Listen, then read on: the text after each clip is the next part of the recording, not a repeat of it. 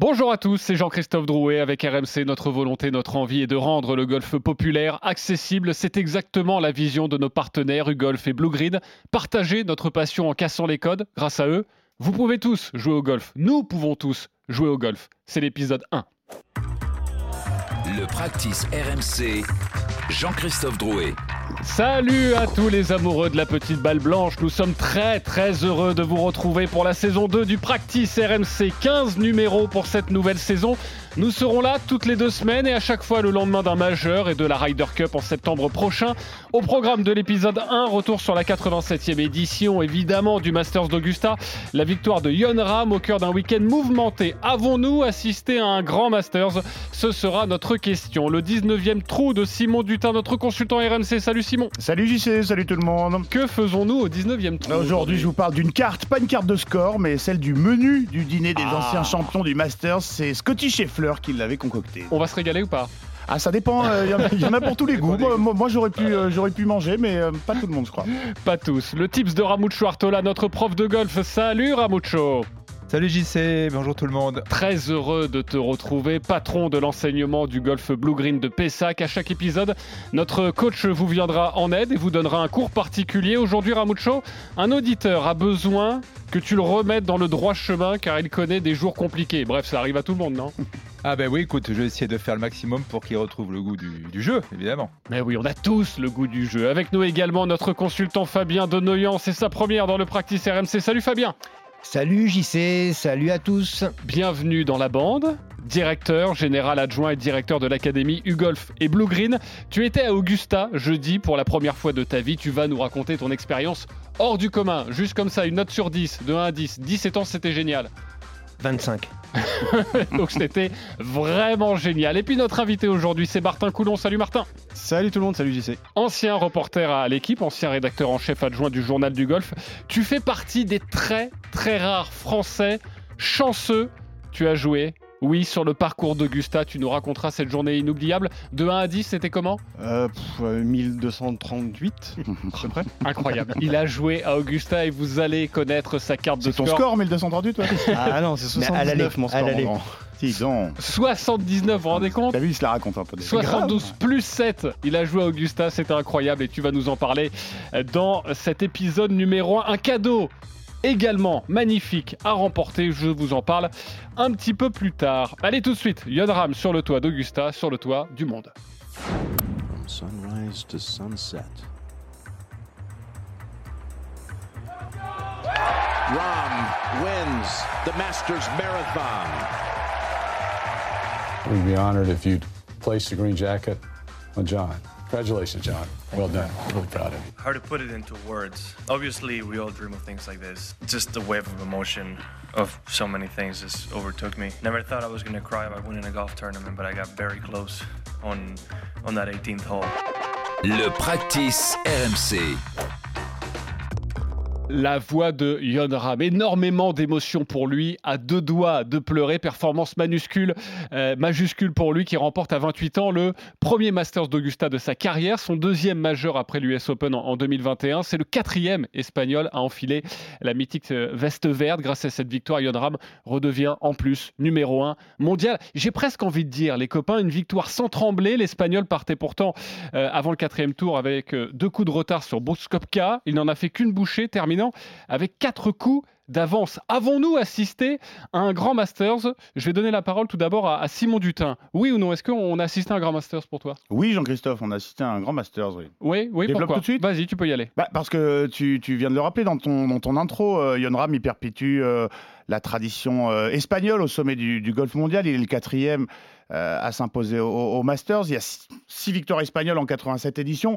Ce sont les premiers non-britanniques qui sont allés quand même damer le pion euh, euh, voilà, aux Américains euh, chez eux. Et euh, c'est vrai qu'il il y avait ce, contexte avec Kupka qui symbolise lui aussi un petit peu l'Américain euh, bodybuildé, le beau gosse, euh, sponsorisé par Nike, tu vois, le, mec qui, que t'aimes pas voir en haut du, classement, tu sais, le, premier jour. Et puis, euh, bah, il y a Yon Ram, alors, euh, il y a tout le narratif des journalistes aussi, sais, c'était euh, euh, le, jour de la- la- le jour où Severiano Ballesteros aurait fêté ses 66 ans, lui qui a inspiré, évidemment, euh, toute une génération de golfeurs espagnols. Et qui a deux vestes vertes. européen et qui a effectivement a remporté euh, deux fois le, le Masters. Ola Sabal attendait Yon Ram, tu sais, à la, à la sortie du, du 18 comme une transmission. Donc oui, effectivement, même si sur ce dernier jour, bah, on a eu un Kopka en dessous et un Yon Ram qui, bon, a pas été non plus extraordinaire, mais qui a joué safe, qui a joué son jeu et qui, et qui a magnifiquement, euh, je trouve, euh, géré son, son dernier tour. Moi, j'ai trouvé ça, j'ai trouvé ça formidable. Le soleil était de retour. On avait, tu sais, la, carte postale d'Augusta, le soleil, les ombres, les massifs, euh, le public, c'était génial. Ouais, mais j'ai l'impression qu'il y a beaucoup de cartes postales. Tu nous fais du décorum pour nous vendre le tournoi un petit peu. Martin Coulon, euh, grand ou pas? Euh, pff, moyennement grand. Moyennement grand dans le sens où euh, voilà, tu, tu peux pas cracher à la tronche d'un Masters gagné par un Européen. Ça, c'est clair. Tu peux pas cracher à la tronche d'un Masters gagné par John Ram en particulier. C'est voilà. Ça, c'est le côté oui grand Masters. Moins grand Masters dans le sens où il y a eu beaucoup de perturbations euh, météo. Donc ça, bon, bah, c'est pas la faute du tournoi, mais ça joue pas mal dans le fait que bah, il fallait finir un troisième tour le dimanche matin, il fallait enchaîner derrière. Il y a eu de la pluie, il y a eu du vent, il n'y a pas eu beaucoup de soleil. Il y en a eu sur le dernier tour. Mais du coup, le, le- le drama qu'on attendait, cette espèce de mano à mano qui s'annonçait entre deux énormes poids lourds que sont euh, Kopka et Ram, poids lourds au sens propre du terme physique, parce que c'est des beaux bestiaux, et Mm. poids lourds au sens golfique du terme, bah, il n'a pas eu lieu. quoi. Et moi, je m'attendais vraiment à une grosse, grosse bataille le dimanche pour le dernier tour, enfin dimanche après-midi, puisque ça joue aussi le dimanche matin. Et en fait, cette grosse bataille-là, elle a pas vraiment eu lieu parce que bah, Kopka s'est tiré des balles dans le pied, euh, et puis parce que John Ram a fait le job sans trop forcer, j'ai envie de dire. Il a joué euh, très intelligemment, stratégiquement parlant. Il n'a pas poussé le bouchon comme trop. Il n'avait pas besoin de le faire.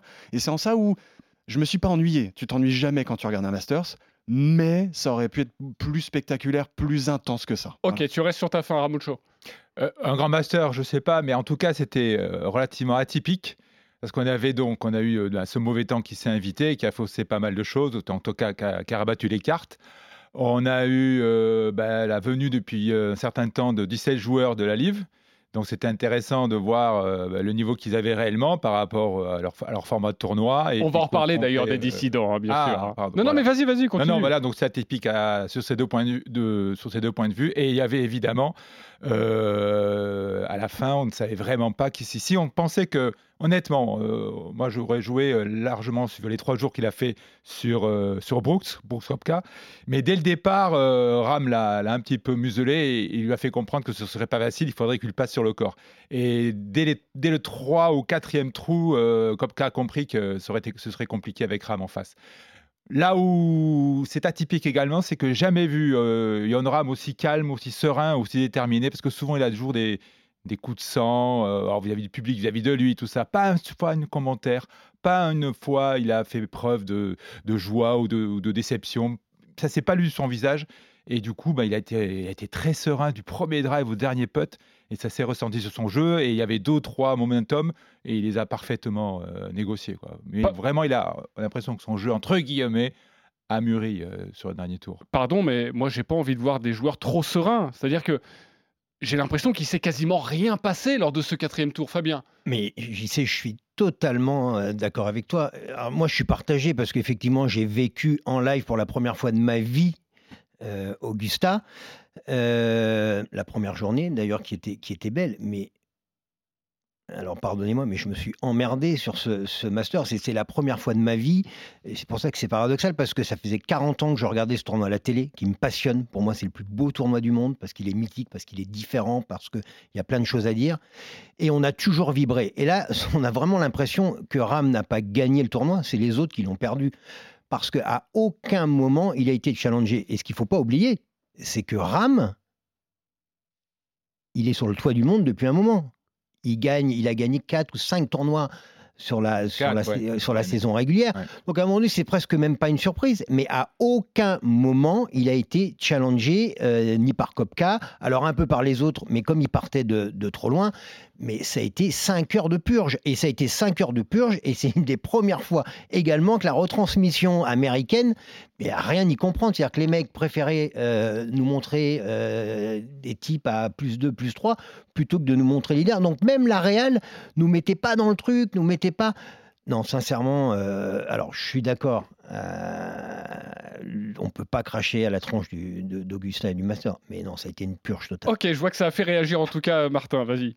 Bah pff, oui, non, il a jamais été challengé. Je suis pas vraiment d'accord. Il a jamais été challengé, on va dire, à partir du, allez, euh, partir du 2 ou 3. Enfin, pff, il a jamais été challengé sur le dernier tour, au sens propre du terme. Sur la dernière journée, si. Quand tu, quand tu vois comment ils finissent le dernier, le dernier, la troisième, enfin la deuxième partie du troisième tour, c'est un peu compliqué là. Tu vois, Oui, c'était le tu dis la dimanche, journée hein, du samedi, la journée du dimanche. Pour ceux qui nous écoutent, c'était un peu le foutoir, même pour nous qui, ont qui avons l'habitude de suivre le tournoi. Tu te réveilles le matin, tu dis alors attends, on est où là On est au troisième tour, on est au quatrième tour. C'était un peu le bordel.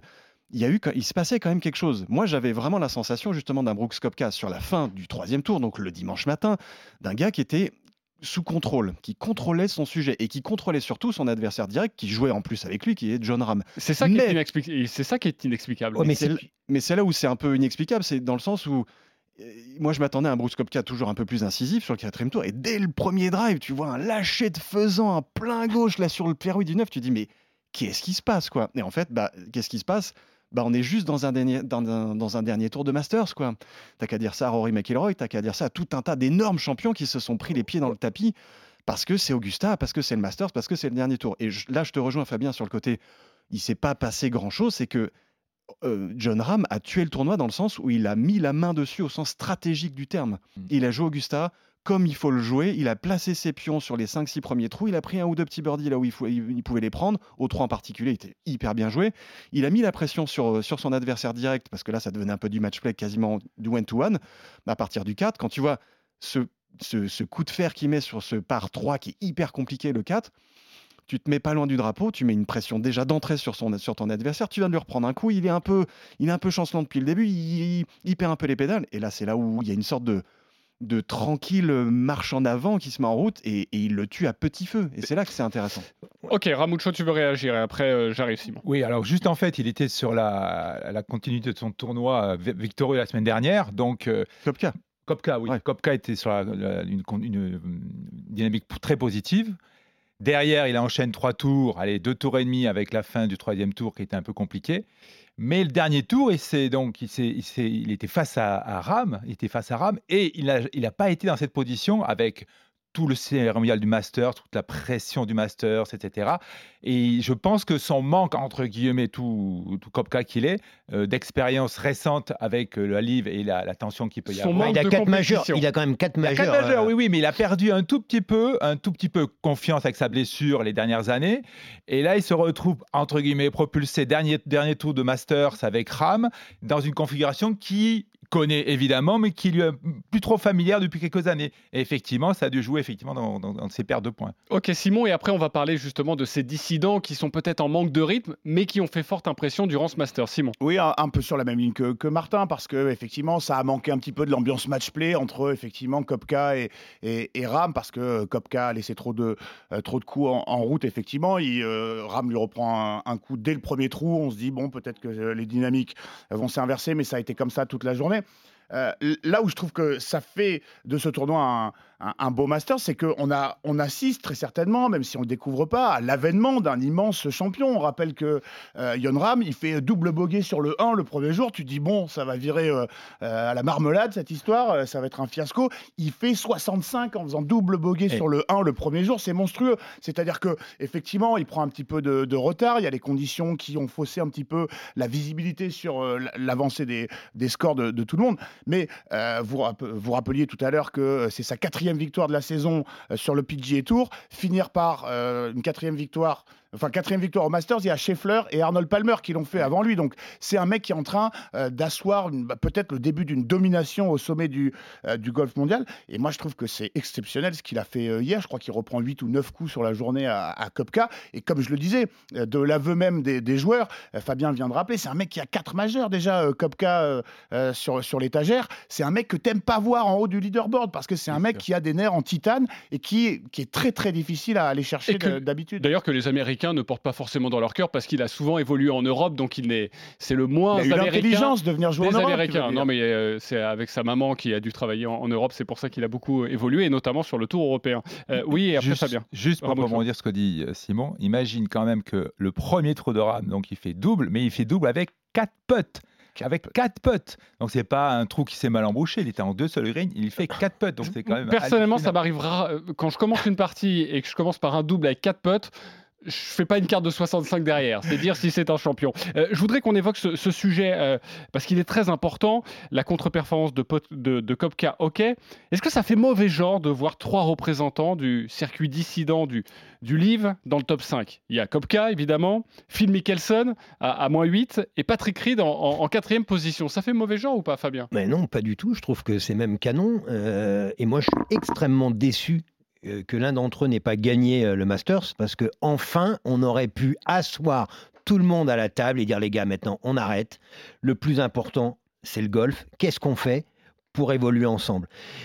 Et l'autre chose, c'est que je trouve qu'il y en ait trois dans les cinq premiers avec peu de compétition. Parce que la grosse différence entre le PGA Tour ou euh, le DP World Tour, c'est que les tournois se suivent, ils enchaînent, donc ils sont plus compétitifs.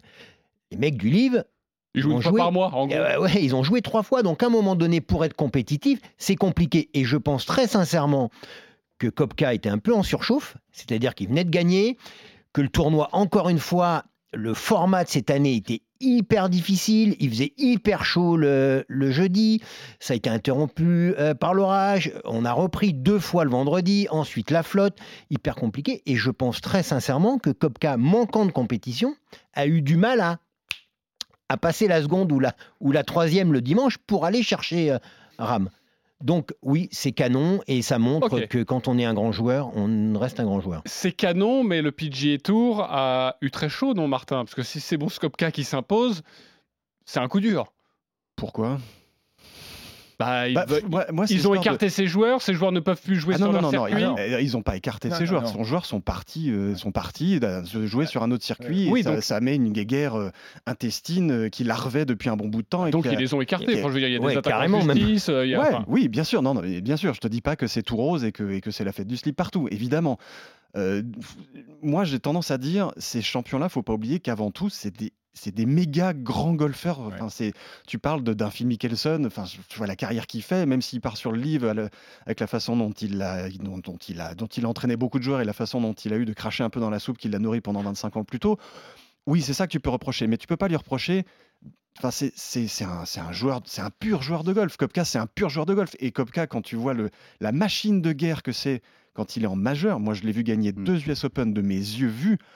C'est un, c'est pas le même joueur. Le gars est en mission. C'est, il met, il met son treillis, il met, euh, il met les deux, les deux, les deux, les deux machins. euh, euh, Le de maquillage, de ouais. camouflage, et, et- et il y va. Il va à la guerre, le type, quoi. Et puis c'était pas, c'est c'était ça. pas le plus vindicatif parmi les dissidents euh, du PGA Tour. C'est pas celui qui a le plus Non, il est attaqué parti. quand même le, Il le est- circuit. Il est parti parce qu'il était déçu de ses perfs et qu'il supportait plus la pression. Enfin voilà, donc il a, il a, il a embrassé le livre qui tombait très bien pour jouer, faire de l'argent un petit peu, mais surtout jouer avec beaucoup moins de pression parce que lui, évidemment, euh, s'il ne joue pas pour la gagne, euh, il estime qu'il est inutile sur un tournoi. et Non mais les gars, il a s'ennuie. 53 ans, Mickelson, et je suis Ah non, pas je tout à fait. Kopka, là. Pardon. Je suis- Kopka. et je suis pas tout à fait d'accord avec toi parce que ces joueurs-là ont fait le PGA Tour aussi. Un mec comme Mickelson, alors Ouais, donc ils ont une responsabilité aussi derrière. Ça, c'est un autre débat. Mais bon. Bah non, mais pour rebondir, tu dis euh, il a craché dans la soupe. Puis à un moment donné, le PGA Tour crache aussi un peu euh, sur ses joueurs. Un mec comme Mickelson et d'autres ont construit le PGA Tour avec euh, leur charisme, avec leur victoire, avec. euh, Donc je suis pas tout à fait d'accord. Je, je trouve un- on fait des raccourcis. Euh, je ne sais pas qui a raison ou qui a tort, mais à un moment donné, euh, s'ils sont partis, c'est qu'il y a des bonnes raisons et pas que financières. D'ailleurs, on aura un numéro consacré, hein, ce sera l'épisode 3, un numéro consacré au, au, au Leaf Golf. Tu veux rajouter quelque chose, Marc? Oui, tu auras deux, trois trucs à dire parce que c'est quand même. On parle quand même de Mickelson. C'est un hyper grand joueur de golf. Génial. Non, mais c'est un monument, c'est pas un, c'est un monument. Mais c'est quand même le mec. Enfin, je ne le connais pas personnellement, voilà, machin. Je l'ai quand même côtoyé de près ou de loin pendant les 15 dernières années où j'ai couvert quelques circuits. C'est quand même un gars. L'argent, il aime bien, comme beaucoup de joueurs de golf qui, qui jouent pour aussi pour gagner leur fric, c'est normal. Mais lui, il aime beaucoup ça. Enfin, je, ça, ça, ça, ça joue aussi dans sa façon. Toi, tu connais des gens qui aiment pas l'argent à ce niveau-là et Non, mais lui, il aime particulièrement ça. non mais comme un dire comme à peu près tous, tu vois. Euh, Ouais, ouais, mais mais, il Woods, est parti pour il des millions de dollars, on le rappelle. C'est un autre débat, voilà. Mais il serait intéressant d'avoir ce débat aussi. Euh, en tout cas, il y, a- il y a un vœu qui a.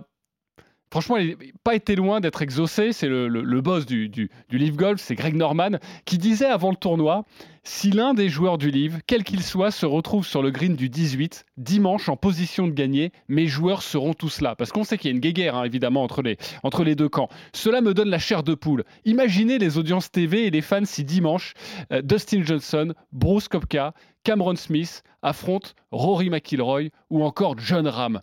C'est ce que veulent les gens, c'est ce que veut la télévision.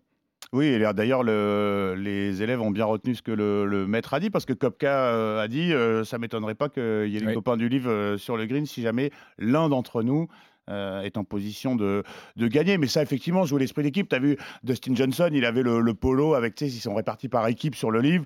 Il avait le, le polo avec euh, le logo de son équipe, les Aces, tu vois, ils ont des noms à l'américaine euh, sur le livre. Il avait, bon, il y avait, il y avait une volonté. Effectivement, tu sens que les mecs du livre, ils ont envie de, de, de- montrer aux gens du PGA Tour que c'est encore des sacrés golfeurs, des Bien sacrés sûr. champions. Et ça, je pense que ça aurait fait plus plaisir aux joueurs du livre de gagner le Masters au nez à la barbe des mecs du PGA que ça n'aurait emmerdé les mecs du PGA qui connaissent très bien ces gars-là et qui connaissent leur, leur niveau aussi. Mais c'est aussi pour ça qu'on est un peu déçu après ce quatrième tour, parce qu'on avait envie de voir cette bataille entre euh, un mec du PGA Tour et un mec du livre. Clairement, mais clairement, mais clairement. Mais tu veux que- non, bah, moi je suis pas du tout d'accord. Moi, très sincèrement, je trouve qu'on en fait un poil trop sur cette notion de guerre intestine, machin et tout. Quand, quand tu entends parler les joueurs des deux différents circuits, enfin du Live et du PGA Tour, alors évidemment il y a beaucoup de com derrière tout ça. Les Non, mais gars attends, en mode- Joaquin Niemann, je lisais encore des propos il y a pas longtemps où il disait on sait que les mecs du PGA Tour nous détestent. Ça, c'était juste avant Mais les le mecs se parlaient plus quand même. hein. Euh, alors par presse interposée, mais enfin il y a eu des déclats. euh,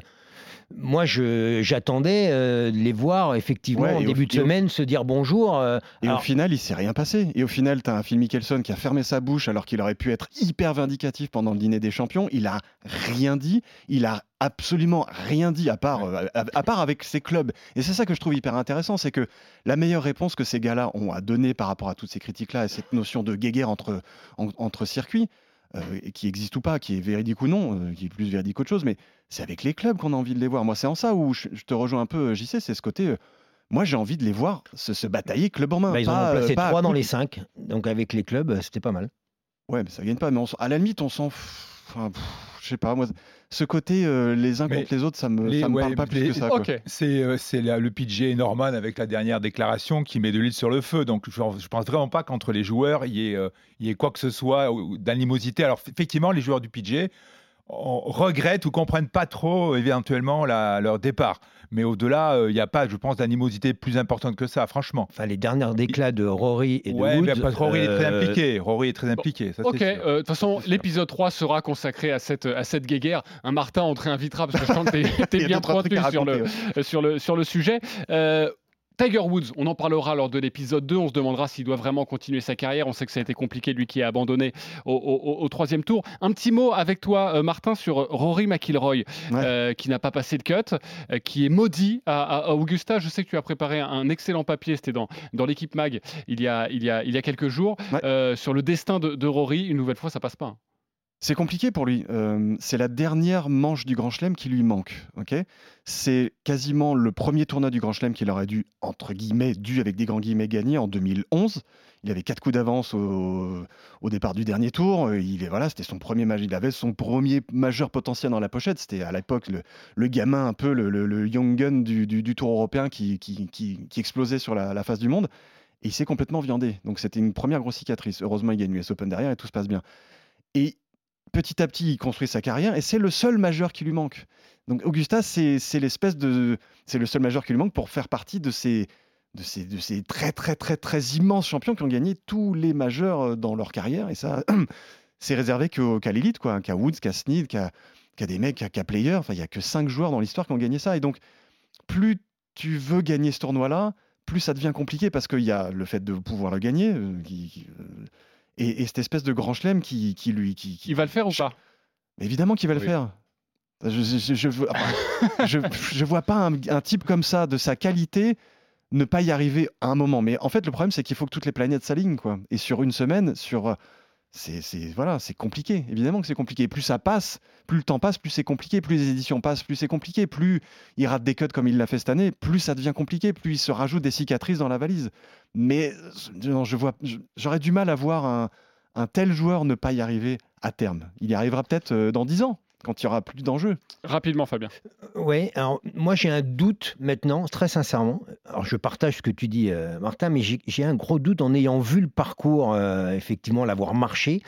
Et quand on sait que McIlroy, quand il, il a parfois du mal à jouer, donc il y a son putting déjà, et dans des zones euh, hyper importantes, euh, sur des petits putts qu'il faut rentrer, alors il faut rentrer pour gagner les tournois, des majeurs, mais encore plus à Augusta, et aussi les profondeurs. Et quand on, marche le parcours, et moi ce qui m'a le plus surpris, c'est que j'ai trouvé les greens petits, parfois très, peu profonds, et quand on sait que McIlroy, sur certains coups, parfois basiques, des coups de wedge, est, est capable de faire des erreurs de profondeur de 5-6 mètres, ben moi je mets un gros bémol, pas sur son talent intrinsèque, mais je mets un gros bémol sur sa faculté à gagner à cause de ça.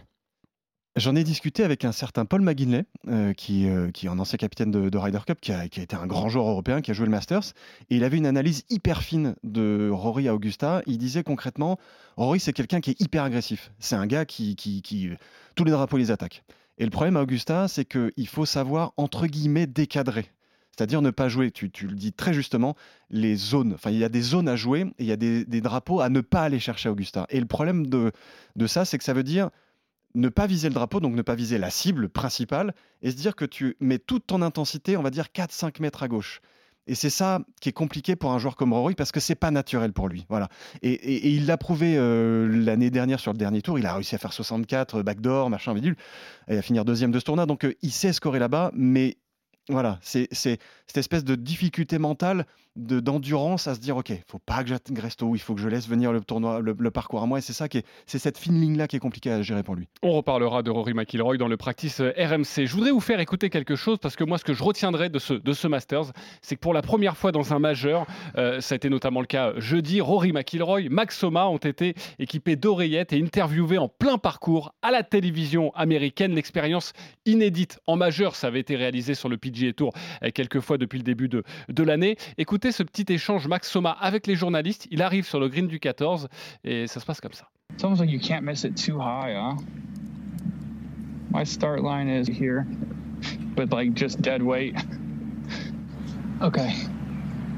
I mean, we're just kind of feeding it, huh? Il est en train, de, il est en train de, de décrire la pente, il est en train de parler aux journalistes, il ne va même pas retirer son oreillette euh, au moment de son putt. Ça, c'est une vraie révolution pour, euh, pour ce sport. C'est génial. C'est absolument génial.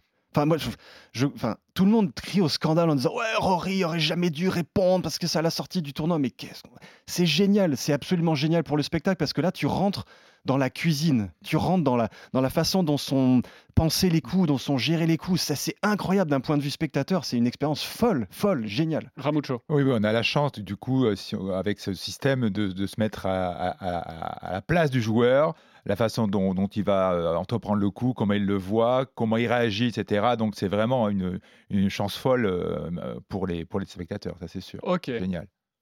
Ouais, bien. évidemment, ben, je partage, c'est c'est canonissime. Et l'au- l'autre chose que l'on voit aussi, c'est l'importance du caddie et de cette relation entre le caddie et le joueur et le joueur et le caddie. Et, et- et tu faisais référence euh, à Oma, mais on a vu également, je crois que c'est samedi ou vendredi, je me souviens plus, Justin Thomas qui lui a joué le coup avec l'oreillette. C'est-à-dire qu'il il était au 14 également. Il a discuté avec le journaliste, il a tapé le shot, il a remis le club et il a continué à parler pendant que- qu'il arrivait sur le green. Enfin, là, c'est de la magie quand on voit parfois, on regarde la Formule 1 où, ce- où on adore effectivement cette relation pilote et, et ingénieur. Là, c'est un insight, c'est on a l'impression de vivre le tournoi, mais totalement différemment. Donc oui, il faut, faut- Pardon Simon. Non, non, je t'en prie, vas-y. Mais oui, il faut, il faut accentuer, il faut continuer, parce que c'est moderne et c'est topissime pour le golf. Mais je, suis, je suis tout à fait d'accord avec toi. Ça contribue à ce grand mouvement pour dépoussiérer un petit peu euh, l'image du golf, parce que, euh, mais même dans les clubs, euh, chez les joueurs amateurs, il y a toujours euh, cette espèce de, euh, de mythe selon lequel, bon, tu es obligé de rester dans ta bulle si tu veux réussir ton coup. Bon, euh, il faut quand même, c'est des expérimentations qui ont été faites sur Voilà. des plus petits tournois du PGA Tour euh, cette année, et sur des plus petits tournois, tu as des mecs qui s'y prêtent. Ça dure parfois 2-3 minutes. Ils jouent plusieurs coups, ils jouent voir tout un trou, euh, tout en étant. Mais c'est ce qu'a euh, fait en Max Soma, hein. ça, dure, ça dure 8 minutes, Et, hein, 10 euh, minutes. hein, il a joué et, tout le euh, coup. hein. et je trouve que c'est chouette parce qu'effectivement, Martin le disait, c'est l'expérience euh, spectateur, elle est incroyable. Toi, tu es amateur, tu, tu partages des, vraiment des, des choses avec les, les joueurs pros, alors que d'habitude, tu étais un petit peu obligé d'inventer, de, de, de, de faire des, des déductions, des conclusions sur son attitude, son body language, la façon dont il joue. Là, effectivement, tu as effectivement, Fabien le disait, c'est euh, c'est du inside comme tu l'as dans aucun autre sport. C'est complètement dingue. Ouais, Max Soma qui a été un des, un des pionniers, qui a dit justement après cette expérience, même si ça peut me sortir, il n'y a que 5% de concentration en moins, il y a 95% qui est très très bon pour ce sport et pour le golf. Donc c'est pour ça qu'il a accepté. Et, et bravo à tous ces joueurs parce qu'on a envie évidemment de, de le revoir et notamment au Masters parce que ça donne une dimension absolument incroyable. Dimension absolument incroyable. On a préparé une petite musique, vous la connaissez, c'est la musique d'Augusta, euh, parce qu'on a envie de revenir, Fabien Donoyan, sur ton expérience. Tu étais jeudi pour le premier tour de ce Masters 2023. Euh, Raconte-nous comment ça s'est passé, ton périple. On veut tout savoir sur euh, cette journée inoubliable. J'imagine c'est une journée pour la vie.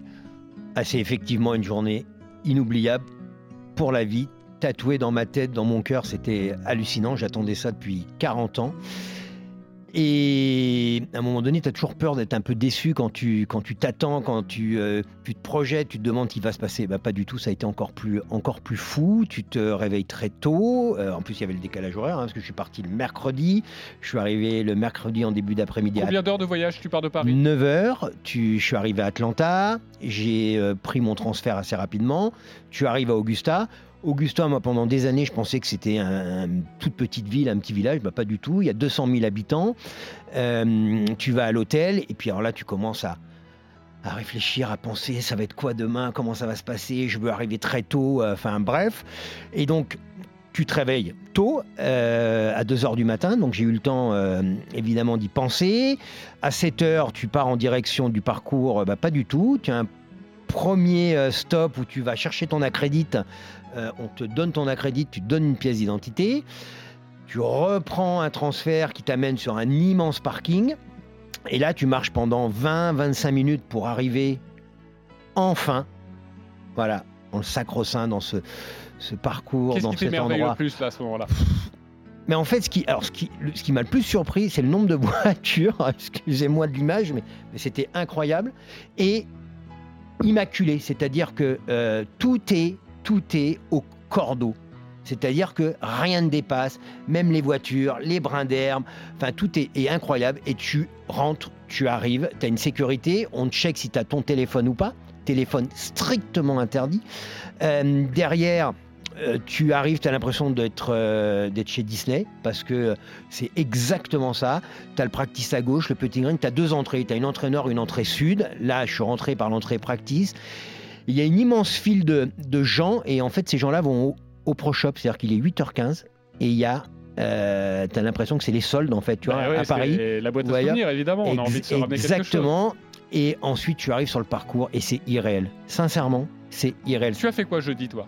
T'as suivi quoi? Est-ce que tu t'es euh, posé sur euh, Ouais, dans la au- main corner au 12, au 16, euh, les, les, les 2 par 3 les plus mythiques ou dans Exactement. Première chose, donc c'était la boutique. Deuxième chose, c'était le départ du 1 parce qu'on s'était calé sur le départ de Woods.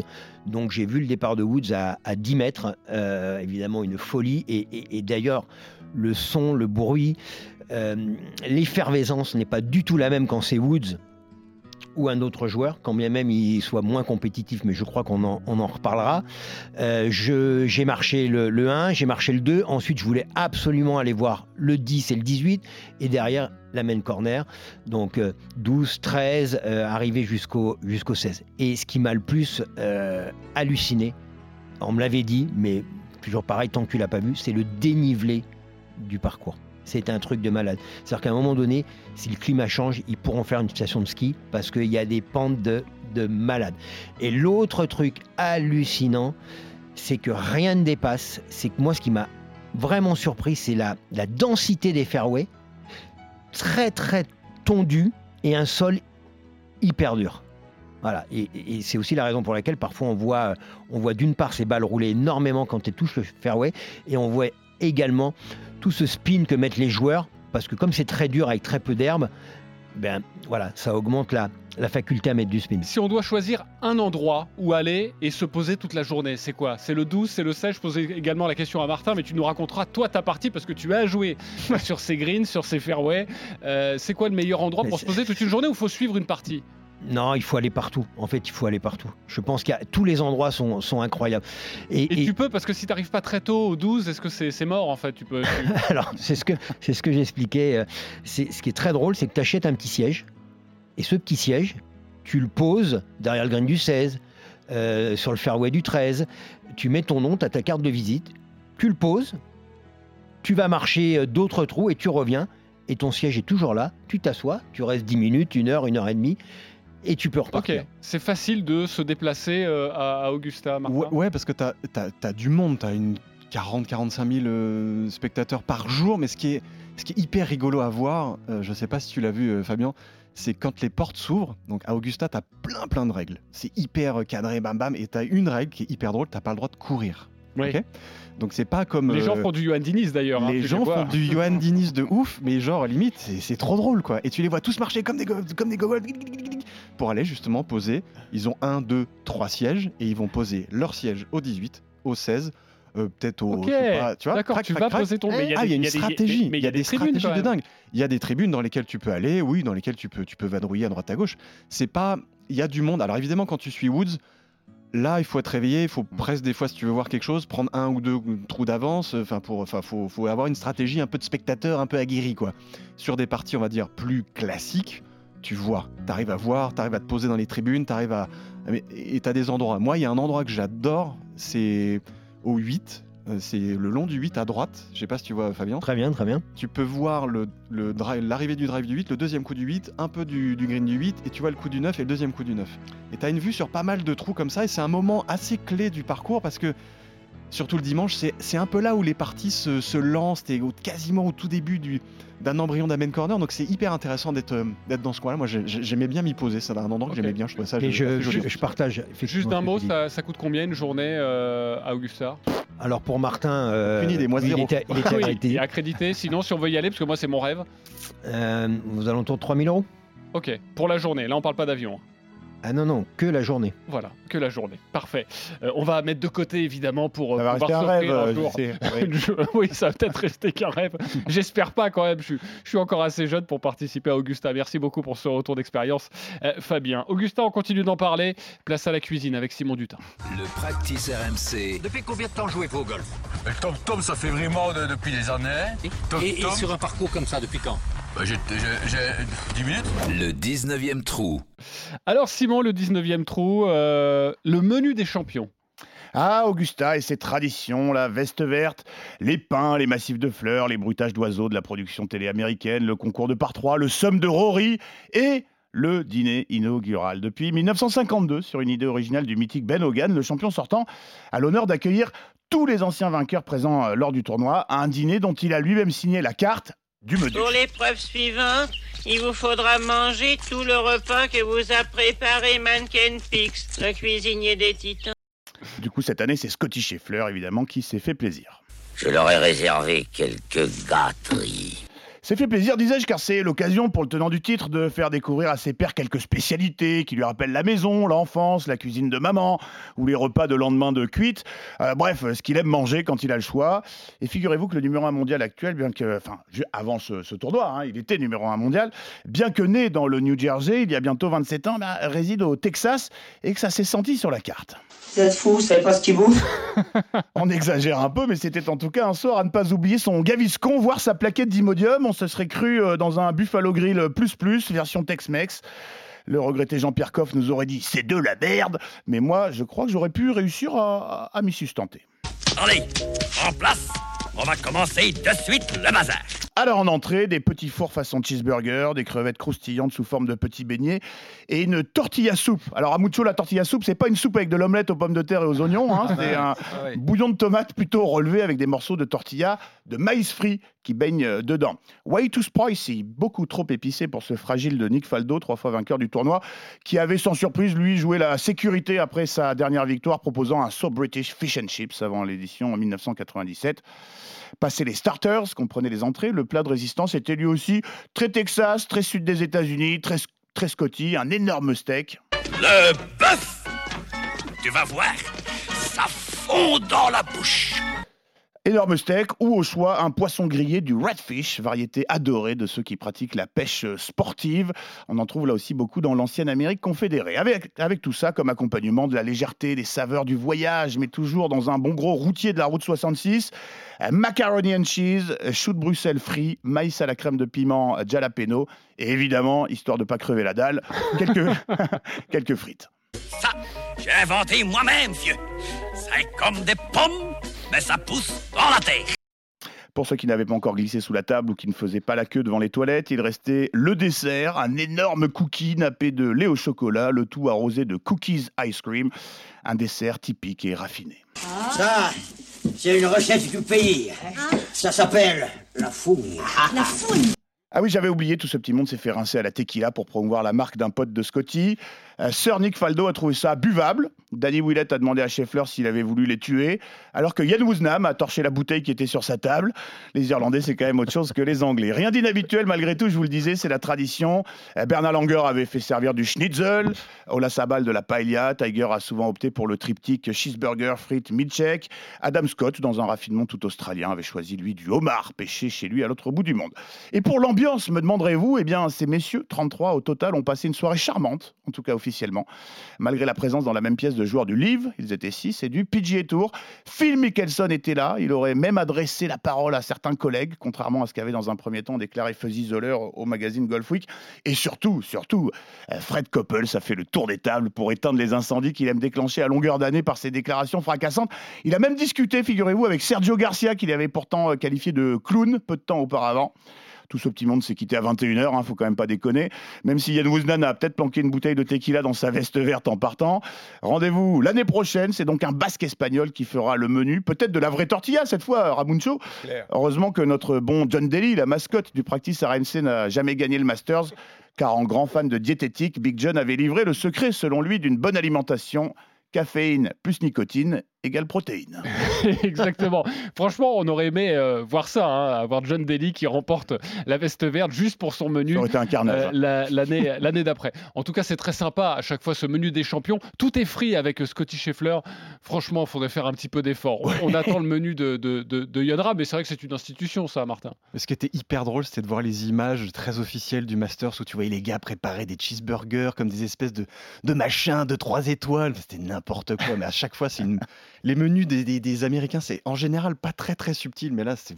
Vivement, Ouais. vi- Ça vivement doit être Pardon, ça doit être quand même un, un- un dîner au-delà de, au-delà de la blague culinaire. Ça doit quand même être un dîner assez spécial parce que tu te retrouves avec une trentaine d'anciens champions qui sont quand même des monuments du golf. Tu les réunis autour d'une table, il doit y avoir des histoires qui doivent sortir de là. Ça doit être fabuleux. Moi, j'adorerais être une petite souris de temps en temps pour être là-dedans. vivement qu'un Français gagne. Comme ça, on aura un menu à la hauteur de la gastronomie française. Ce serait incroyable. C'est dans combien de temps, ça? Longtemps. Euh, Très bien. on s'en rapproche, c'est un basque espagnol, on s'en rapproche. on s'en C'est vrai, tu as raison. On se rapproche de la frontière. Je suis moins optimiste. Ok, Martin, notre invité est là avec nous aujourd'hui parce que tu es l'un des rares chanceux à avoir pu jouer sur le parcours d'Augusta. C'est interdit au grand public, il faut bien le dire. Mais tu as réussi cet exploit, c'était en 2014. Ouais. Comment ça s'est passé et comment tu as pu jouer à Augusta? Alors déjà, le premier truc pour euh, déjà aller au Augusta sans payer, c'est un très bon moyen, c'est d'être journaliste. Donc bah, c'est la, la voie que j'ai- pendant quelques années avant euh, Bravo. prise. Voilà, j'y suis- arrivé et donc euh, bah donc on a eu, tu sais qu'on a eu on- donc, à l'époque je travaillais pour pour Journal du Golf, mon, mon- mon journal de cœur qui est toujours qui existe toujours et et on avait mis beaucoup beaucoup de temps, ne serait-ce qu'à être autorisé à ce qu'on nous réponde que oui éventuellement vous pourriez avoir une accréditation. Je crois qu'on avait mis 8 ans. Pendant 8 ans, tous les ans on demandait, ça, venait pas. Et donc un jour ça vient. Et le premier qui allait, c'est normal, c'était Arnaud Thius, mon rédac chef, donc qui allait en 2013 pour la première édition. Et la deuxième, donc pour euh, notre deuxième édition, c'est moi qui y vais. Donc là, je suis accrédité. Je crois, que j'étais pour Journal du Golf ou l'équipe, je sais plus. Et donc, euh, bah, tu arrives à Augusta, un peu comme ce que tu as fait, euh, Fabien, il y, a, quelques jours. Moi, je l'ai vécu trois fois, ça. Et à chaque fois, en fait, c'est la même chose. C'est ça qui est rigolo, c'est qu'à chaque fois que tu reviens à Augusta, même si tu as entre guillemets l'habitude, c'est toujours Disneyland. C'est toujours cette espèce d'endroit. Improbable, incroyable et dont, n'importe quel golfeur à peu près normalement câblé euh, rêve euh, éveillé quoi. Avant ou après le Masters, enfin, on a tous eu envie de, fouler la terre promise parce que c'est vraiment ça quoi. Et euh, donc moi je couvre ce Masters là, donc la, première édition que je fais en 2014. Donc déjà tu passes une semaine un peu incroyable parce que bah tu rentres dans le Saint des Saints, tu découvres tous ces endroits, tu découvres voilà la déclivité du terrain, tu tu vois Woods à l'époque Woods je sais plus s'il jouait, je crois qu'il était blessé. Mais c'est ton premier premier. on est en 2014, et là, il faut le savoir, il y a un tirage au sort pour les journalistes, un tirage au sort qui permet à très peu de journalistes de Une pouvoir jouer ouais. le lundi, donc euh, le jour après le Masters. Donc c'était c'est l'espèce de super banco parce que déjà quand tu vas au Masters, tu as gagné le banco, tu as gagné le loto, c'est- génial, tu passes une semaine incroyable et tu rien payé en plus. Je trouvais ça complètement débile de me dire je suis payé pour aller faire Augusta. Bref, et donc tu tentes le super banco, donc cette fameuse petite loterie où tu te dis non mais moi attends moi c'est mon premier Masters je vais je vais tenter le coup j'ai des collègues j'avais un collègue Philippe Chasseau à l'époque et ça faisait 8 ans qu'il y allait ça faisait 8 ans qu'il était jamais tiré au sort il l'a jamais été malheureusement pour lui 50 sur combien de journalistes à peu près? Il y a une, en gros 500? télé comprise tu dois avoir 500 à 800 personnes qui sont qui sont Ok. plus ou moins concernées par cette Donc, tu as un petit 10%, allez, entre 5 et 10%. Ouais, ce qui est quand même pas anodin. Donc tu Ouais, peux te dire, éventuellement, sur un malentendu, ça peut marcher. Je place mon petit bulletin numéro 60, un petit bulletin bleu, je l'ai encore, je l'ai encore gardé, je ne crois pas qu'il soit dans l'enveloppe là. Et donc tu attends la semaine et il y a un tirage au sort le dimanche matin, donc le dimanche du dernier tour. Et euh, nous, la veille, avec euh, mon collègue Benjamin Cadieu, pour pas le nommer, on était allé faire un peu la bringue à Augusta parce que bon, on était un peu jeune et insouciant et que on avait envie de passer notre semaine à Augusta de façon sympa. Et on a le fameux troisième larron de la foire, Philippe, qui nous envoie un texto, euh, genre à 8 du mat, qui nous dit les gars, faut que vous veniez en salle de presse. Il y y a un truc qui se passe, ramenez vos fesses en salle de presse. Et là, tu arrives à la salle de presse, qui était l'ancienne salle de presse, pas le, pas le, nouveau Cap Canaveral qu'on a aujourd'hui, qui, qui était l'ancienne espèce d'amphithéâtre très, très solennel de l'époque. Et tu arrives dans, la, dans, dans cet amphithéâtre, et tu as un petit écran juste avant, et tu as Winners of the Lottery of the Ballot. Et là, tu vois ton nom, mal orthographié en plus, c'était génial. Moi, c'était Martin Coul, Coulcombe, ou je sais plus comment il disait. Martin Coulcombe, Benjamin Cadieu et plein d'autres noms. Et là, là tu as un petit moment où tu dis non, c'est une blague, quoi. Donc tu es blague. tiré au sort avec justement l'autre journaliste qui est avec toi, ton pote. Vous ouais. allez disputer. Vu que vous avez tiré, été tirés ensemble, bah, vous allez jouer la même partie. Alors ça, on le sait pas tout de suite. Alors, déjà, on voit qu'on a gagné tous les deux. On se dit c'est incroyable. Déjà, tu arrives dans la salle de presse, tu, tu discutes avec les deux trois voisins de tablé qui sont des grands journalistes de, de, de, de, de- la presse mondiale. Et tu leur dis, les gars, j'ai gagné à la loterie. Et les gars, ils te regardent, ils font, c'est génial, ils te tapent tous dans l'épaule. Déjà, tu te dis que tu as gagné un truc complètement débile, quoi. Vraiment complètement hors norme. Tu passes une journée un peu, euh, un peu sur, les, sur, un, sur un nuage, mais tu as quand même un boulot à. faut quand même être présent. Enfin, tu as le dernier tour du Masters à, à assumer. Faut, faut, Ah, moi, je sors de mon métier tout de suite là. mais, tu- oui, tu sors forcément de ton métier. Et tu sors d'autant plus que tu as une espèce de réunion vers, euh, vers 10-11 heures le matin et tu as les, les officiels d'Augusta qui réunissent tous les gens qui ont gagné le ballot et qui, et qui t'expliquent, voilà, qui te donnent la petite enveloppe là que, que j'ai gardée évidemment, qui te disent, voilà, ça c'est votre, votre tea time, vous avez... Vous avez, vous, avez, vous, vous avez le droit de, rentrer dans, les, dans le sacro-saint des saints le lendemain à 10h et vous avez un tea time à 11h. Et il t'explique comment ça va se passer. Et vous allez être donc invité, vous allez être un, bah, un membre d'Augusta pendant cette journée-là. Et il t'explique concrètement comment ça va se passer. Et donc, tu passes toutes ces journées du dernier tour à être un peu dans les vapes, à te dire mais qu'est-ce qui m'arrive quoi? À, à- à bouger les billets d'avion parce que bah, il faut les bouger, à, à- à appeler la famille en disant Bah, désolé les gars, je vais, je vais rester une journée de plus parce qu'il se passe un truc un peu hors Et les norme. clubs, les clubs, comment tu J'allais poser la question. Et, ouais. et les clubs. Et ça, c'est un truc qui te dit, mais comment on va faire, quoi? Et en fait, il y a un magasin, alors je sais pas si tu as pu y aller, il y a un magasin qui s'appelle Bonaventure Golf. Ça, si un jour vous allez à Augusta, vous qui nous écoutez, si vous avez la chance d'y aller, c'est un magasin, c'est une espèce de hangar, il faut absolument y aller. C'est un espèce de hangar où tu as. C'est un musée du golf que tu peux acheter. Tous les clubs de- des- des- des- des 40 dernières années qui sont présents dans des, soit sur des racks, soit des machins. Et en fait, c'est tout un tas de clubs d'occasion que tu peux louer. Et donc, moi, j'ai trouvé ma série que je jouais à l'époque, limite avec les mêmes shafts, les mêmes machins, et tu te fais ton sac en fait. Donc, tu loues le sac que tu veux, tu chopes le driver que tu veux, le boîte que tu veux, le sac. Et moi, j'ai acheté deux wedges parce que tu dis, attends, si je suis Augusta, il faut que j'achète deux, trois wedges, il faut pas déconner quoi. T'achètes deux, trois battes de balles, un gant histoire de dire, et on y va quoi. Ok, on y va. On est donc le lundi matin. Comment ça se passe? Là, tu te présentes au team numéro 1. D'ailleurs, euh, toi, tu veux pas partir des, des jaunes, on va dire. Tu veux partir comme les professionnels la veille. Et il faut savoir que c'est les mêmes positions de drapeau que Alors, le- tu- la ouais, journée du dimanche. Exactement. Tu joues les mêmes drapeaux, tu joues des greens qui ont, qui ont été arrosés, qui n'ont pas été tondus, qui n'ont pas été roulés, qui ont un tout petit peu poussé, mais bon, c'est à peu près les mêmes greens. euh, C'est à peu près les mêmes greens. Mais ce qui est, fou avant même d'arriver sur le terrain, c'est tu arrives dans l'endroit même où tu as accès à un endroit qui est hors norme, qui est le vestiaire des champions.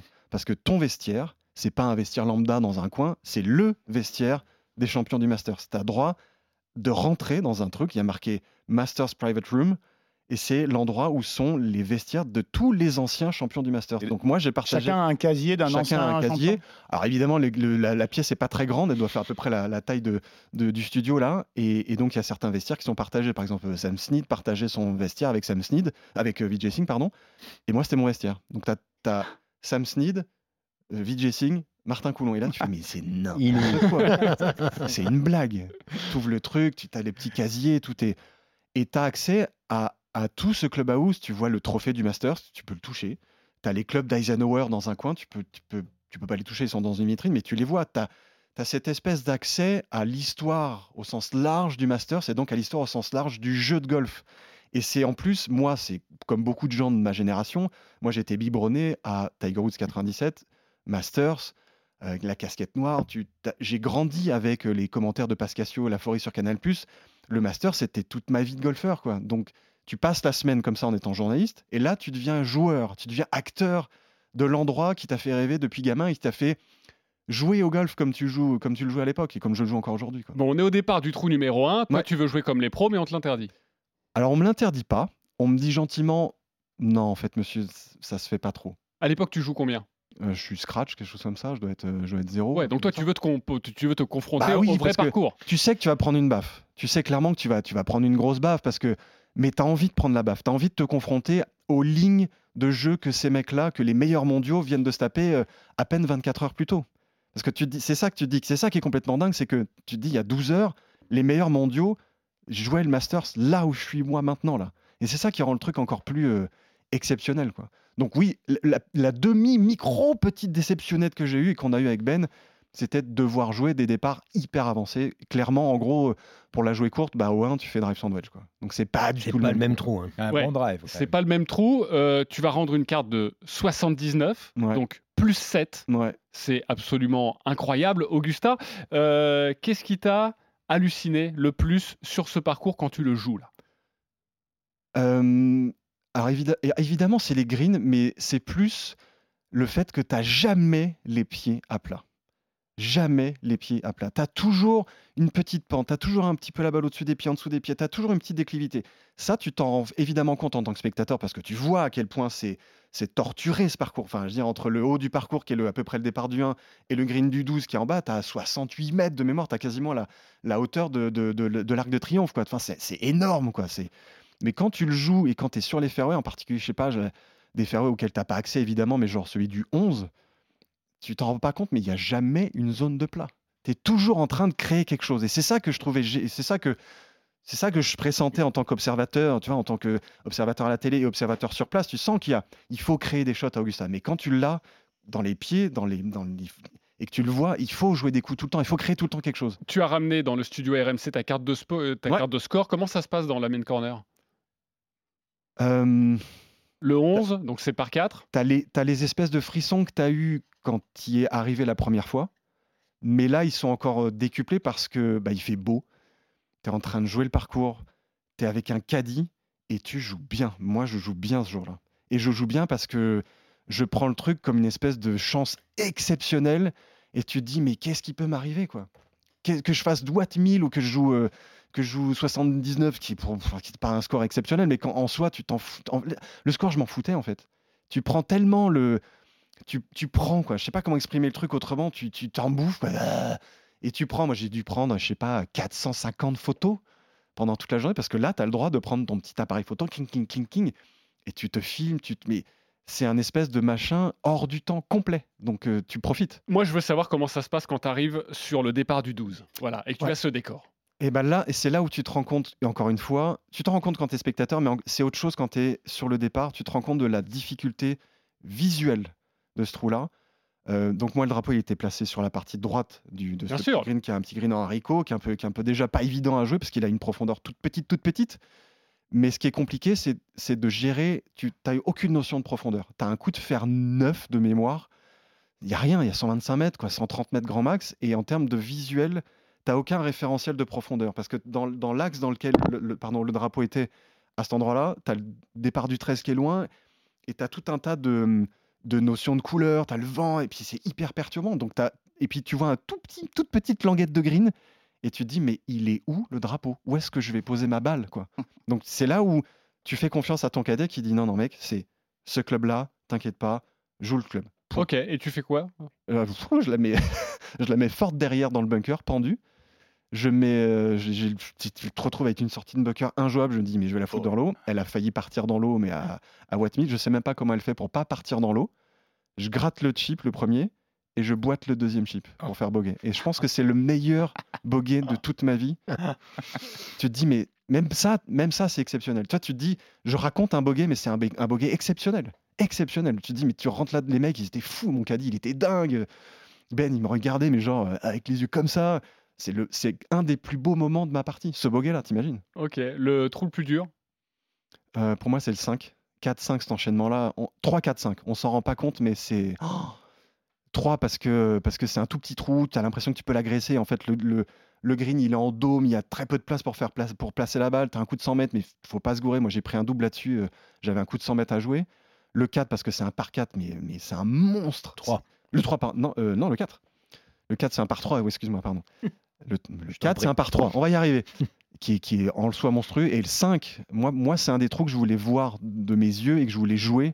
Parce qu'on s'en rend pas compte, il est pas, il a pas l'air spectaculaire, mais c'est un monstre ce trou-là. C'est un monstre parce que, parce que tout, parce qu'il est long, parce qu'il est stratégique, parce qu'il y a un bunker, parce que, parce Le que green est le green fou. est fou. Enfin, c'est, Augusta sous stéroïdes ce, ce trou-là, quoi. Merci de nous avoir fait euh, partager cette euh, partie absolument incroyable. 79, c'est absolument exceptionnel. Et en tout cas, on y était avec toi et, et on rêve un jour tous de, de pouvoir le, le faire. Jason Day, il a fait 80, je crois, hein, euh, dimanche. Hier, Euh, attends, mais Martin Coulon, il lui met une pile à Jason Day, évidemment. Euh, il en rigole. À chaque épisode, les copains, vous le savez, on file au practice. Le practice RMC. Je vous conseille, de viser un peu à gauche du drapeau, aussi les, toutes les bacs à sable devant. Ou bien, ou, ouais, ouais, c'est ça que j'ai. Voilà, elle part bien. Bien joué, super. Le tips de Ramucho. La leçon du jour avec notre prof Ramucho à chaque épisode, vous pourrez recevoir un cours particulier. Vous avez un problème, vous avez besoin de conseils, on est là pour vous. On accueille Christophe, joueur de golf, auditeur RMC. Salut Christophe. Salut JC, salut Ramucho. Salut Christophe. Merci d'être avec nous, mon cher Christophe. Ramucho est là juste pour toi. Explique-lui ton problème. Alors, bon, je vais expliquer mon problème. J'en ai, j'en ai pas qu'un des problèmes, j'en ai plusieurs, mais on, on- on va essayer des synthétiques. Globalement, euh, je suis golfeur depuis un peu plus d'un an. Donc, je suis, euh, j'ai déjà fait quelques compétitions, je suis 28, 29 d'index. Et globalement, quand je veux faire un 18 trous ou un- une compétition, euh, je m'arrête avant euh, brûler un cierge parce que globalement, j'ai des jours avec et des jours sans. Et euh, bah, quand c'est avec, t'es content, hein, ça se passe bien. Mais quand c'est un jour sans, bah, globalement, j'ai pas de j'ai pas de solution pour me remettre dans le jeu, quoi. Donc, je vais subir euh, tout le parcours en fait. Et, euh, et c'est totalement aléatoire en fait. Ne pas subir le, le parcours, comment faire justement pour essayer de se, se- se mentaliser. Euh, je sais que tu as préparé un, un petit cours, Ramucho, c'est à toi, tu peux répondre à, à Christophe. Salut Christophe. Dis-moi, Christophe, tu as un index 28 Exactement, ouais. Ah ouais, index 28 au bout d'un an, c'est déjà, euh, déjà propre. hein. Euh, Bon, quoi qu'il en soit, tu es confronté, comme tous les golfeurs, à avoir des, jours off, des jours sans, des parcours, euh, des parcours avec, euh, et d'un coup à l'autre, effectivement, ça peut être euh, le nirvana comme, euh, comme l'enfer. Donc, euh, je peux te, proposer trois, trois tips lorsque tu sens que ça commence à, glisser et avant que tu rentres les clubs.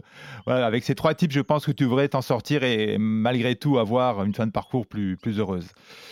Euh, donc, c'est trois phases de jeu en fait euh, que tu vas rencontrer sur le parcours. La première concernant la routine. Donc, je te propose de, la, de bien la soigner. Euh, comment ben, en, se plaçant, en te plaçant derrière ta balle, en observant euh, la balle, en observant le trou et surtout euh, le coup qui t'est proposé. Accessoirement, ben, tu peux regarder le paysage si tu en as la patience. Tu continues à visualiser ta trajectoire, tu repères ta ligne de jeu, tout ça, tu prends ton temps, et ainsi que la, la- la zone de réception. Tout ça, ça va te prendre, mais en fait, 3, 4, 5 secondes maxi, mais indispensable. Donc, c'est un moment un peu calme où tu enregistres le coup qui t'est demandé. Ensuite, dans la partie euh, dynamique et sur tous tes longs coups, euh, tes mises en jeu, tes attaques de green, euh, je te conseille de, de- porter ton attention sur le relâchement, l'équilibre, et quand tu vas swinger, également sur ta volonté de bien me faire circuler ce club vers la cible en insistant sur la largeur. Parce que quand on commence à paniquer, quand on commence à s'énerver, on aura toujours tendance à, à retirer À son un swing, à se Mm. rapprocher, à se, voilà, à se précipiter du coup. Donc, et un petit peu ce décalage sur toi-même, hein, sur ton jeu, sur ton, sur ton, sur tes nerfs qui commencent à prendre le dessus, et insiste là-dessus sur la largeur, sur le relâchement et l'équilibre. Et enfin, un troisième conseil sur le petit jeu, euh, lorsque c'est un peu la, la panique, tu vois, le, le- le chipping, je pense, hein, il peut devenir vite euh, saccadé ou euh, tout en décélération. Donc cela peut vite, du coup, engendrer des grattes, des tops, hein, je, je- je connais ça aussi. Et voilà, juste un petit, un petit tip très très simple, je te propose de redresser légèrement ton club, de le, le verticaliser, ton club à l'adresse, et du coup le placer sur sa pointe. Cela va rendre euh, l'action des poignets beaucoup plus neutre, et du coup ton balancier type putting euh, permettra de récupérer très très vite des contacts centrés. Et à partir de là, de la précision que tu récupères et une confiance et j'espère une, une sérénité euh, retrouvée. Eh bien voilà pour euh, les trois tips proposés par Ramucho. Euh, Christophe, on te souhaite un, un bon golf et mets ça en pratique tout de suite. hein. On est d'accord? Ah oui, tout de suite. oui. Ah bah dès, dès demain, là je, je- reviens d'un 18 trous, donc euh, je vais pas y retourner parce que c'est quand même un peu fatigant, mais euh, j'essaierai ça demain soir. Bah, super. Parfait. Merci d'avoir été avec nous et merci d'être fidèle aux, aux practices RMC. À bientôt avec nous. Un cadeau exceptionnel à vous offrir à chaque épisode. Écoutez-moi bien, vous pouvez remporter un pack All for You avec Blue Green, avec UGolf qui comprend un an d'enseignement avec des cours illimités, un an d'accès illimité sur un certain nombre de parcours, le matériel fourni durant cette année de golf, valeur du pack All for You, plus de 1000 euros. Pour le remporter, il y en aura un à chaque épisode. Vous envoyez golf au 7 32 16. Golf au 7 32 16. Le vainqueur sera tiré au sort et viendra nous faire un petit coucou dans ce podcast. Je vois Martin Coulon qui déjà prend son téléphone portable. Il n'est pas Augustin, donc il a le droit. Tu as l'autorisation. Pour terminer cette- ce premier épisode du Practice RMC, on va se détendre un petit peu. Le practice RMC Clubhouse. Le Clubhouse avec notre invité Martin Coulon. Question courte, réponse courte. Jurez-vous de dire toute la vérité, rien que la, rien que la vérité? On verra. Non, non, c'est pas la bonne réponse quand on est devant la Je justice. jure mon honneur. Ok, Honneur. c'est parti. La meilleure carte de ta vie Euh, 66, donc moins 4 sur un par 70 à Saint-Aubin, tu connais bien? Oui, je connais bien. Ah oui, mais C'était ça, pas- c'est c'est ton... en compète, c'était pas en compète, c'était en partie amicale, mais bon, il y avait du monde. Ouais, mais c'est ton fief, quoi. Tu connais C'est tout. chez moi, quoi. En compète normale, moins 1, ouais. C'est ça, moins Ta distance au drive 1. ça dépend des jours. Euh, je sais pas, en carré de, de 35 et à la roule de, de faire 2,50, calé, un truc comme ça. Ton club préféré Euh, mon 58 degrés. Ton club détesté Mon bois 3, il y en a plus dans le sac d'ailleurs. Pourquoi? Parce que, je sais pas, euh, j'en ai cassé un que j'adorais, euh, bête comme je suis, et euh, j'ai essayé de le remplacer, j'ai pas trouvé son remplaçant, et je fais que des capones avec, une espèce de petit top dégueulasse. Je sais pas, j'y arrive plus, alors que c'était un club que j'adorais, et du coup, bah, je l'ai dégagé. J'ai mis un fer 2 de temps en temps à la place, et même j'en mets plus du tout. Ton, J'en ai par- pas besoin. ton parcours préféré? T'as le droit de dire Augusta vu que tu l'as joué? Euh, non, c'est pas forcément Augusta. Alors j'en ai deux. Euh, Il y en a un de cœur, c'est Saint-Aubin, évidemment, parce que c'est là où tout a, tout a commencé pour moi, et voilà. Et, euh, et j'en ai un autre qui s'appelle Saint-Andrews, que j'ai aussi la chance de jouer, qui est un- une cathédrale de links euh, écossais, et qui est un des, rares, un des rares parcours dans le monde avec Augusta qui te met une émotion de dingue dès le départ du 1. Ok, on n'a pas les mêmes golf. hein. Le parcours que tu rêves de faire? Eh, bonne question. Cypress Point, tiens, euh, à côté de Pebble Beach, dans ces coins-là, parce que ça aussi c'est ultra beau et euh, ultra exclusif. J'ai jamais joué, j'aimerais bien. Le mec connu que tu bats jamais Euh, Tiger Woods Le mec connu que tu bats toujours Je joue pas beaucoup avec de mecs. connus. Peut-être JC Drouet. quoi. Oui, ça c'est sûr. Jason Day, peut-être. Le joueur pro que tu essayes de copier Euh, je copie pas des masses parce que, parce que ça sert pas à grand chose qui joue à un autre jeu, euh, mais j'aime beaucoup des mecs comme Adam Scott parce qu'il a la classe de ouf. Euh, j'aime beaucoup le rythme de Fred Couples que j'ai copié depuis que je suis tout petit mais que j'y j'y arrive pas trop. Et, euh, et un mec comme Rory m'inspire pas mal parce qu'il se passe un truc de ouf, parce qu'il a un gabarit tout petit et il tabasse la balle de malade, donc euh, j'aime beaucoup. Ton plus gros cra- craquage? Ah, bonne question. Euh, gros craquage? Je suis pas un mec qui craque trop au sens euh, j'en fous dans tous les sens. Je sais pas, c'est une bonne question ça. Non, je sais Ok, pas. t'en as pas. Et le plus beau coup de ta vie? Euh, un albatros, premier 3 en 1 de ma vie et premier albatros de ma vie sur le même shot. C'était sur un par 4 à, hum, à- comment ça s'appelle, à Joyenval. coup de drive dans la boîte. 285 mètres, boum dedans. Tu le vois tout de suite? On le voit passer et j'avais même Alain Roche en, en témoin euh, qui jouait dans la partie de derrière et tout le monde était comme des oufs.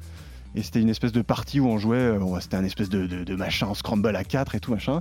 Et pour la petite histoire, je jouais avec deux autres collègues et il y en a un qui, moi je, moi je fais 3 en 1 et le joueur qui joue après moi la met genre à, à 10 cm.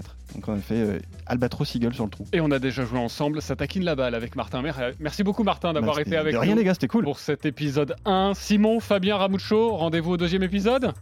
À bientôt. Merci les copains qui sortira le lundi 24 avril, épisode consacré à Tiger Woods. Euh, Doit-il arrêter sa carrière? Mathieu Pavon, joueur professionnel français, sera notre invité. Bon golf à tous et comme dirait Bobby Jones, le golf se joue surtout sur un parcours de 25 cm. L'espace entre vos deux oreilles. Le practice RMC.